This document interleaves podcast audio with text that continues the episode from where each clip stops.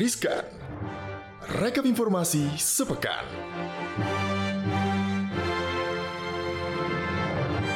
Halo Sobat Cuan Hai, Apa kabar Sobat Cuan? Baik. Angel sehat? sehat Kak Maria, Sobat Cuan juga gimana? Sehat ya Sobat Cuan ya? Mudah-mudahan selalu sehat ya Kita ketemu lagi di Riskan Rekap informasi sepekan bareng, Bareng sama Angel dan Hmm, juga Maria juga di sini pastinya buat Sobat Cuan ya ada deretan informasi yang paling hot sepanjang pekan ini untuk Sobat. Cuan ya Biar nggak ribet-ribet nyari-nyari kita recap Betul. ya untuk Sobat Cuan Yang pertama nih apa tuh? ada salah satu ekonom senior Bang Faisal Basri mungkin ya sobat cuan yang anak-anak milenial Gen Z milenial sih harusnya update sih ya kalau Iya. Gen Z Gen Z mungkin nggak terlalu update tapi yang lagi seru sebenarnya isu yang dibawa nih karena Faisal Basri ini dengar-dengar katanya Sri Mulyani CS berarti nggak cuma Hmm, Sri Mulyani doang Betul. ya siap tinggalkan Jokowi Kenapa tuh?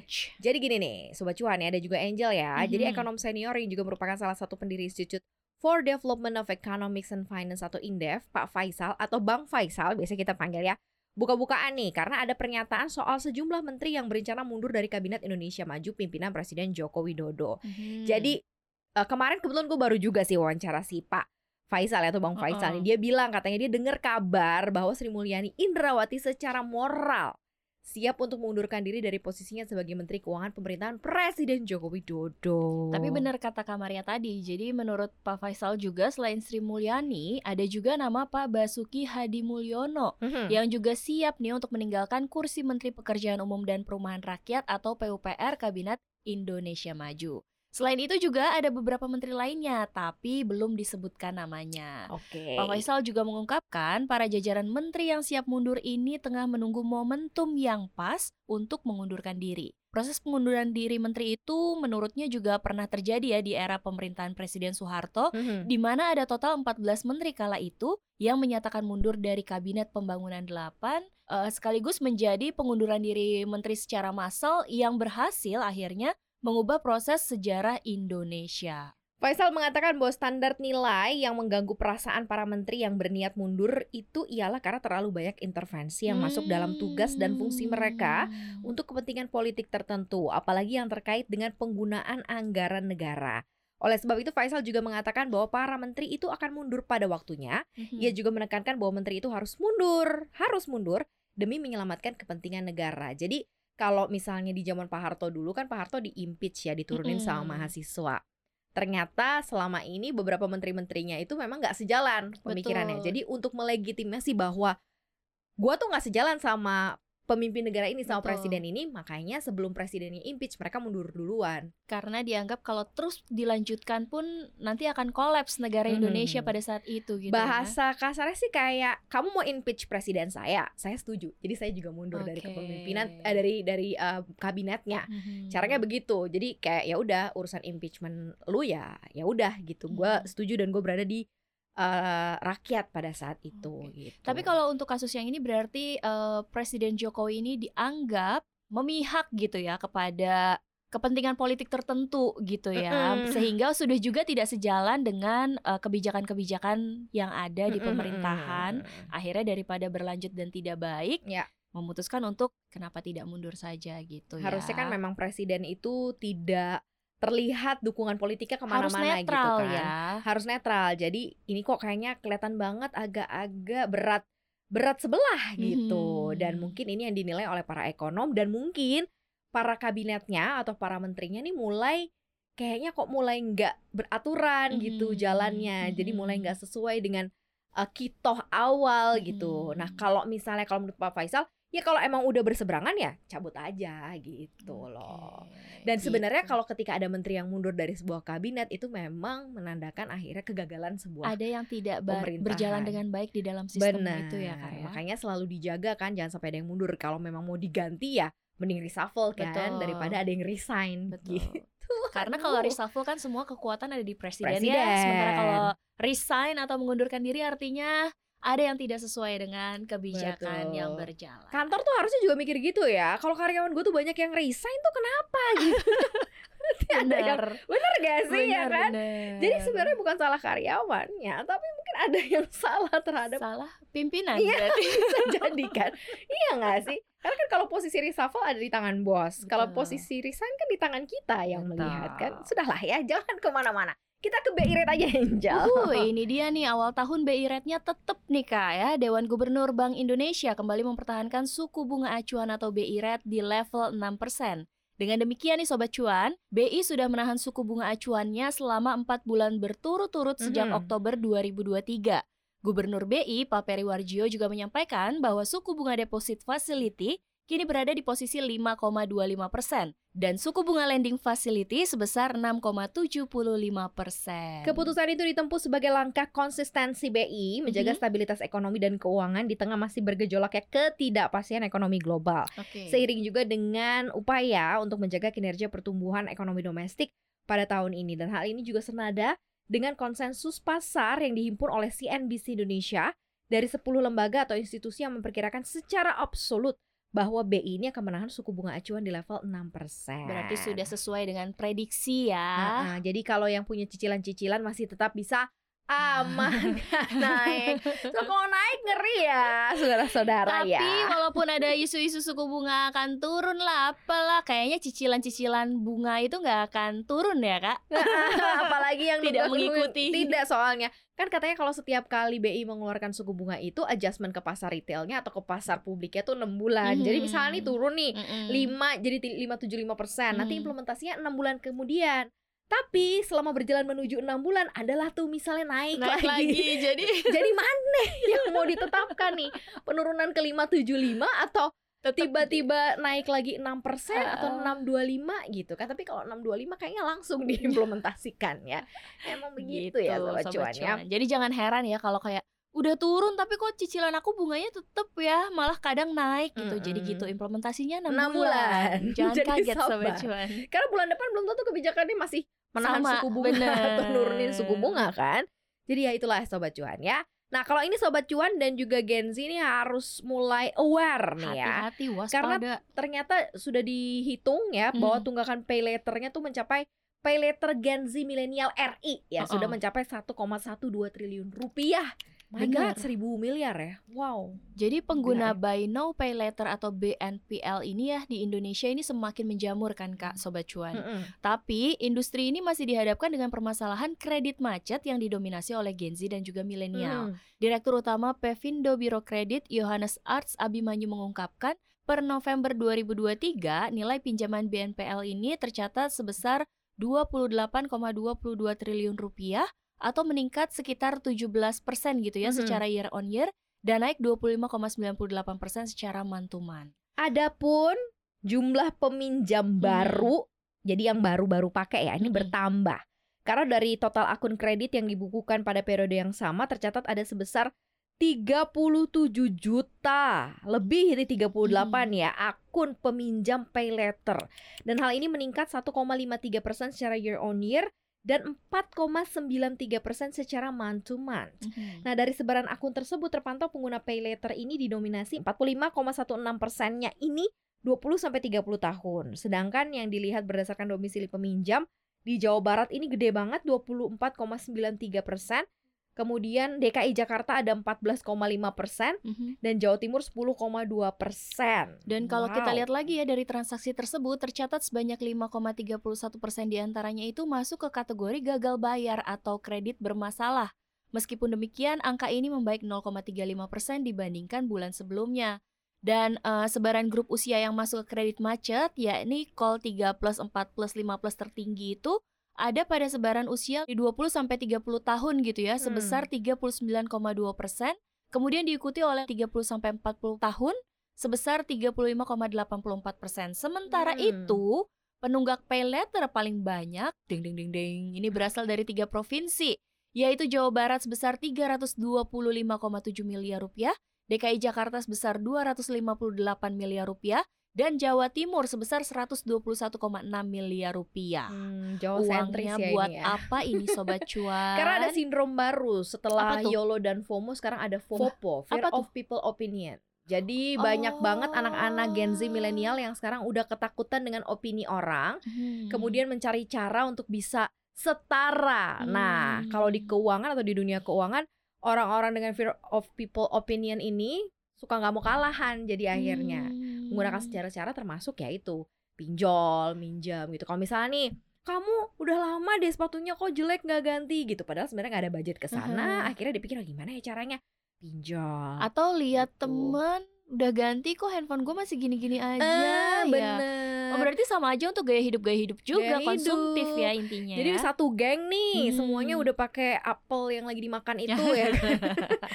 Kok gue belum ya? Kenapa ya? Apa yang salah ya? Mm-mm. Mulai deh, udah beli aja kan bisa nyicil pakai pay later Betul. ya. Padahal kan? kebutuhannya juga sama aja ya, cuma buat WhatsApp, telepon, ah. email, apa nggak gitu. ada ini nggak ada kenaikan kelas dalam penggunaan handphonenya juga tetap aja buat itu itu juga gitu kan. Gitu ya jadi hati-hati ya ini ya sobat cuan ya sama fear of people opinion ya FOPO Betul. ini ya berbahaya Kayaknya kita menarik juga nih buat ngebahas kayak bedanya kartu kredit, pay letter, sama apa ya yang semacam-semacam ini pinjol gitu-gitu kali ya. Mhm. Kan pay later dan pinjol berbeda sih hal yang berbeda, berbeda. ya. Kartu kredit juga berbeda, sama-sama hutang tiga-tiganya, betul kan? atau mungkin dari ayah bunda ya. Beda lagi ya. Hutang keluarga itu beda lagi. Mungkin bisa untuk di jadi pengetahuan tapi memang Hmm. karena cara mengaksesnya gampang sih menurut menurut aku ya jadi cara Hmm. mengakses eh, pinjol-pinjol atau pay ini gampang betul. jadi banyak juga yang menggampangkan gitu Betul. padahal kan yang namanya hutang kewajiban ya jadi kalau Mm-mm. kamu berhutang ya setelah itu kamu wajib bayar Betul dan yang harus dikenali pertama kali sebelum meminjam adalah berapa bunganya. Benar, Berapa yang harus gue gitu. bayar tiap bulan. dan kesanggupannya karena kalau misal balik lagi nih sobat cuan lo nggak bagus kredit lo itu bisa berbahaya buat kehidupan lo. Cuma perkara dua puluh tiga ribu 3.000, bisa bener. jadi 5 ya kak. jadi hati-hati loh karena gue mengalaminya gitu ya ketika kondisi kredit gue gue lupa punya kartu kredit dan tidak membayar. Bukan tidak membayar sih karena lupa Administrasinya itu administrasi kan. ada dua puluh tiga ribu itu membuat skor kredit lo jadi 5 dan lo nggak bisa Hmm. mengambil kredit yang lebih besar Mhm. karena dua puluh tiga ribu gue pikir utang gue berapa gitu Tuh sobat cuan, jadi harus hati-hati dan waspada ya. Oke, ini mau baca pres-presan nih sekarang Heeh. nih ya. Cawapres nih besok mau debat ya. Dari ini dulu ya kak, kita lihat dulu ya sebelum debat cawapres Ya. hasil survei terbaru dari capres Boleh. 2024 ini seperti apa? Ada yang berubah Jadi, sih? Indonesia berubah Berubah-berubah atau ya. tidak? Nah, kita lihat nih di sini. Indonesia Polling Station atau IPS ini kembali merilis survei terbaru terkait elektabilitas calon presiden seusai pelaksanaan debat Pilpres kemarin. Hasilnya Prabowo Subianto Gibran Raka Buming Raka ini berada di posisi teratas, disusul Anies Caimin dan juga Ganjar Mahfud. Survei terbaru IPS ini dilakukan pada periode 7 hingga 13 Januari 2024 di 38 provinsi dengan total respondennya ada 1.220 responden. Pengambilan sampel juga dilakukan dengan teknik acak bertingkat atau multi-stage random sampling. Survei dilakukan dengan teknik wawancara telepon dengan bantuan kuesioner. Margin of error survei ini kurang lebih 2,8 persen dengan tingkat kepercayaan 95 persen. Dalam survei, responden ini diberi pertanyaan Mhm. ya. Ketika kami tanyakan jika saat ini, jika ya saat Mhm. ini dilaksanakan pemilihan presiden wakil presiden, siapa sih yang akan ibu bapak atau saudara pilih? Nah, peneliti dari Indonesia Polling Station IPS Alvin Sugianto mengatakan sebanyak 51,8% responden memilih pasangan Prabowo Gibran. Sedangkan untuk eh, Anies Caimin mendapat 21,3% dan Ganjar Mahfud 19,2 persen dan ada 7,7 yang undecided ya atau ya Mhm. nggak tahu ya Mhm. gitu ya. Dan Alvin juga menilai bahwa menurunnya elektabilitas Amin dan Ganjar Mahfud ini karena lantaran melakukan penyerangan ke Mhm. kandidat lain dalam debat capres 7 Januari lalu. Sementara itu elektabilitas Prabowo Gibran pun disebut semakin naik karena menurut Alvin sendiri kalau atau jika strategi menyerang kandidat lain terus dilakukan, Pilpres 2024 ini dapat dimenangkan secara mutlak oleh Prabowo Gibran. Nah, gitu. ini tuh sama kayak fenomena yang waktu kemarin kita ngobrol ini tuh loh ya. Mhm. Jadi ada fenomena ya udahlah Pak Prabowo kesian nih diserang. Akhirnya pada milih. Bener gak sih? Kan kayak Iya. gitu. Akhirnya pada menjual yang, air mata. dan kasihlah kesempatan karena ini adalah waktu periode terakhirnya kayak gitu-gitu. Mhm. Dan eh, untuk informasi nih sobat cuan, debat cawapres selanjutnya ini akan kembali digelar pada hari Minggu 21 Januari 2024 malam di JCC ya. Jakarta Convention Center Jakarta. Dan dikutip dari laman KPU, tema debat kali ini dilakukan penataan menjadi enam tema. Keenam tema tersebut yakni tema pertama, pembangunan berkelanjutan dan lingkungan hidup. Kedua, sumber daya alam dan energi. Tiga, pangan. Empat, agraria. Lima, masyarakat adat. Dan yang keenam, desa. Wah, kira-kira akan seperti apa ya sinarnya ya? Karena kemarin kalau udah baca Opres kan memang Gibran Katanya bersinar Sangat ya. bersinar ya, Mm-mm. sangat unggul. Panggungnya panggung Gibran tuh kemarin. benar katanya seakan-akan gitu. seperti memang dia menguasai topik Betul. ya, entah topik atau belajar kebut semalam. Ada yang bilang katanya kayaknya belajar kebut semalam sampai kantung matanya. kayak di doktrin, ayo cepat dihafal ya. Tapi mudah-mudahan sih kalau apalagi di sini ada energi, ada sumber daya alam dan energi kayaknya lumayan bisa jadi topik yang menyita perhatian Mhm. atau ini bi- bisa juga jadi topik yang akan jadi pertanyaan serangan ke lawan cawapres lain nih. Karena kan ada yang nggak setuju nih soal masalah hilirisasi atau soal masalah apa namanya berkelanjutan dan lain sebagainya. Ada yang lumayan cukup berseberangan dikit Mhm. lah gitu ya. Yang pasti kita harus lihat, amati, jangan sampai tidak memilih. Itu yang penting Tuh. ya, Sobat Cuan ya. 14 Februari 2024 ya. Betul, yang juga akan bersiap-siap Ya, untuk ya, menghadapi pemilu tidak hanya Indonesia, tetapi ada juga Amerika Serikat. Mhm. Karena siap-siap deg-degan juga mereka, Kak. Donald Trump ini bisa comeback jadi presiden. Buktinya, nih kita kasih. Mantan Presiden Donald Trump disinyalir dapat menduduki kembali kursi orang nomor satu di Amerika Serikat. Para analis menyebut, penobatan Trump ini sebagai presiden selanjutnya mungkin saja terjadi, tetapi bukan tidak bisa dihindari. Hmm. Menurut Tim Hegel, profesor ilmu politik di Universitas Iowa, masalah hukum Trump ini tidak terlalu mempengaruhi pencalonannya. Para pendukungnya yakin dia Mhm. sedang dianiaya secara politik dan mereka lebih mendukungnya. Sama Oke. ya kejadiannya ya, seperti hasil survei dari IPS tadi. Wow. Sebagai Presiden Amerika Serikat ke-45 ya, Hmm. Trump ini memiliki banyak masalah. Meski begitu, Trump ini sejauh ini berhasil memperoleh suara sebesar 51%, Hmm. which is dominan ya, mengalahkan Ron DeSantis dan Nikki Haley ini Mhm. saingannya. Di pertarungan Iowa, Trump ini mendapatkan margin kemenangan bersejarah sebesar 30 poin, selain hasil yang belum pernah terjadi sebelumnya di Iowa, karena terdapat juga bukti lebih lanjut dalam survei yang dilakukan terhadap para pemilih bahwa kemungkinan hukuman terhadap Trump ini tidak akan menghalangi Partai Republik untuk Hmm. mencalonkan dirinya kembali di pemilu tahun ini. Betul, hanya sepertiga yang mengatakan mereka akan menganggap dia tidak layak menjadi presiden jika dia Hmm. dinyatakan bersalah melakukan kejahatan. Tapi para analis masih melihatnya sebagai satu-satunya hal yang tidak mungkin terjadi karena kelayakan Trump untuk menduduki Gedung Putih mulai menjadi fokus yang lebih tajam ketika kehadirannya di pengadilan mulai menumpuk pada tahun 2024. Mhm. Seperempat pemilihnya mengatakan kepada jejak pendapat New York Times, Siena College baru-baru ini, bahwa dia tidak seharusnya menjadi calon jika terbukti bersalah. Sementara Hmm. sidang campur tangan Trump dalam pemilu federal ini akan dimulai pada Maret, satu hari sebelum, Super Tuesday. Wow. Trump ini sudah menghadapi empat dakwaan pidana ya, Hmm. sobat cuan yang mungkin ingat ya dan tuduhan bahwa ia juga menghasut memberontak eh, pasca dari eh, kemenangan Joe. Biden Ya, ya. pemberontakan Dan sebenarnya Joe Biden. Amerika Serikat sendiri sebenarnya udah kehilangan tokoh sih.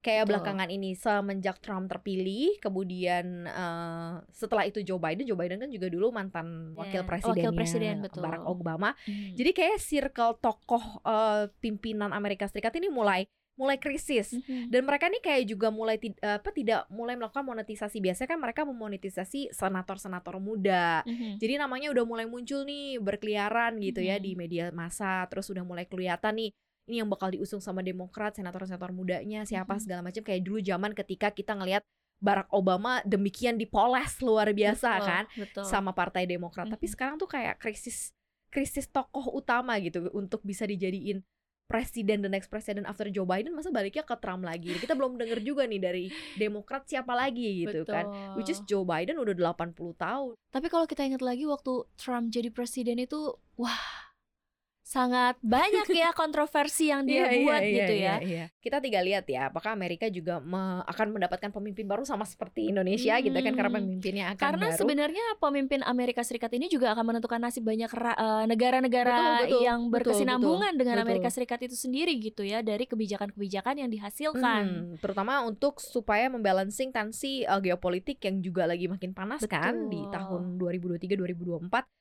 perangnya makin banyak jadi Mhm. diharapkan sebenarnya sosok pemimpin Amerika ini bisa lumayan nih yang bisa masuk ke semuanya ya masuk ke Heeh, Israel betul. masuk Palestina masuk apa karena kan kalau sekarang kayak banyak rejection gitu jadi susah Ya. untuk bisa melebur jadi perdamaian gitu kan Ya, semoga tahun election ini kita semua bisa aman, damai, tentram Mm-mm. dan semua negara kayak Indonesia dan ataupun Amerika Serikat bisa mendapatkan pemimpin negara terbaiknya Amin. gitu ya. Tapi boleh lo perhatiin ya, biasanya kalau yang mau dimainin kalau election Amerika Serikat tuh oil gas. Oil Jadi mungkin gas. saham-saham oil gas di Oh, Indonesia coba bisa ikut-ikutan gitu ya. Yes.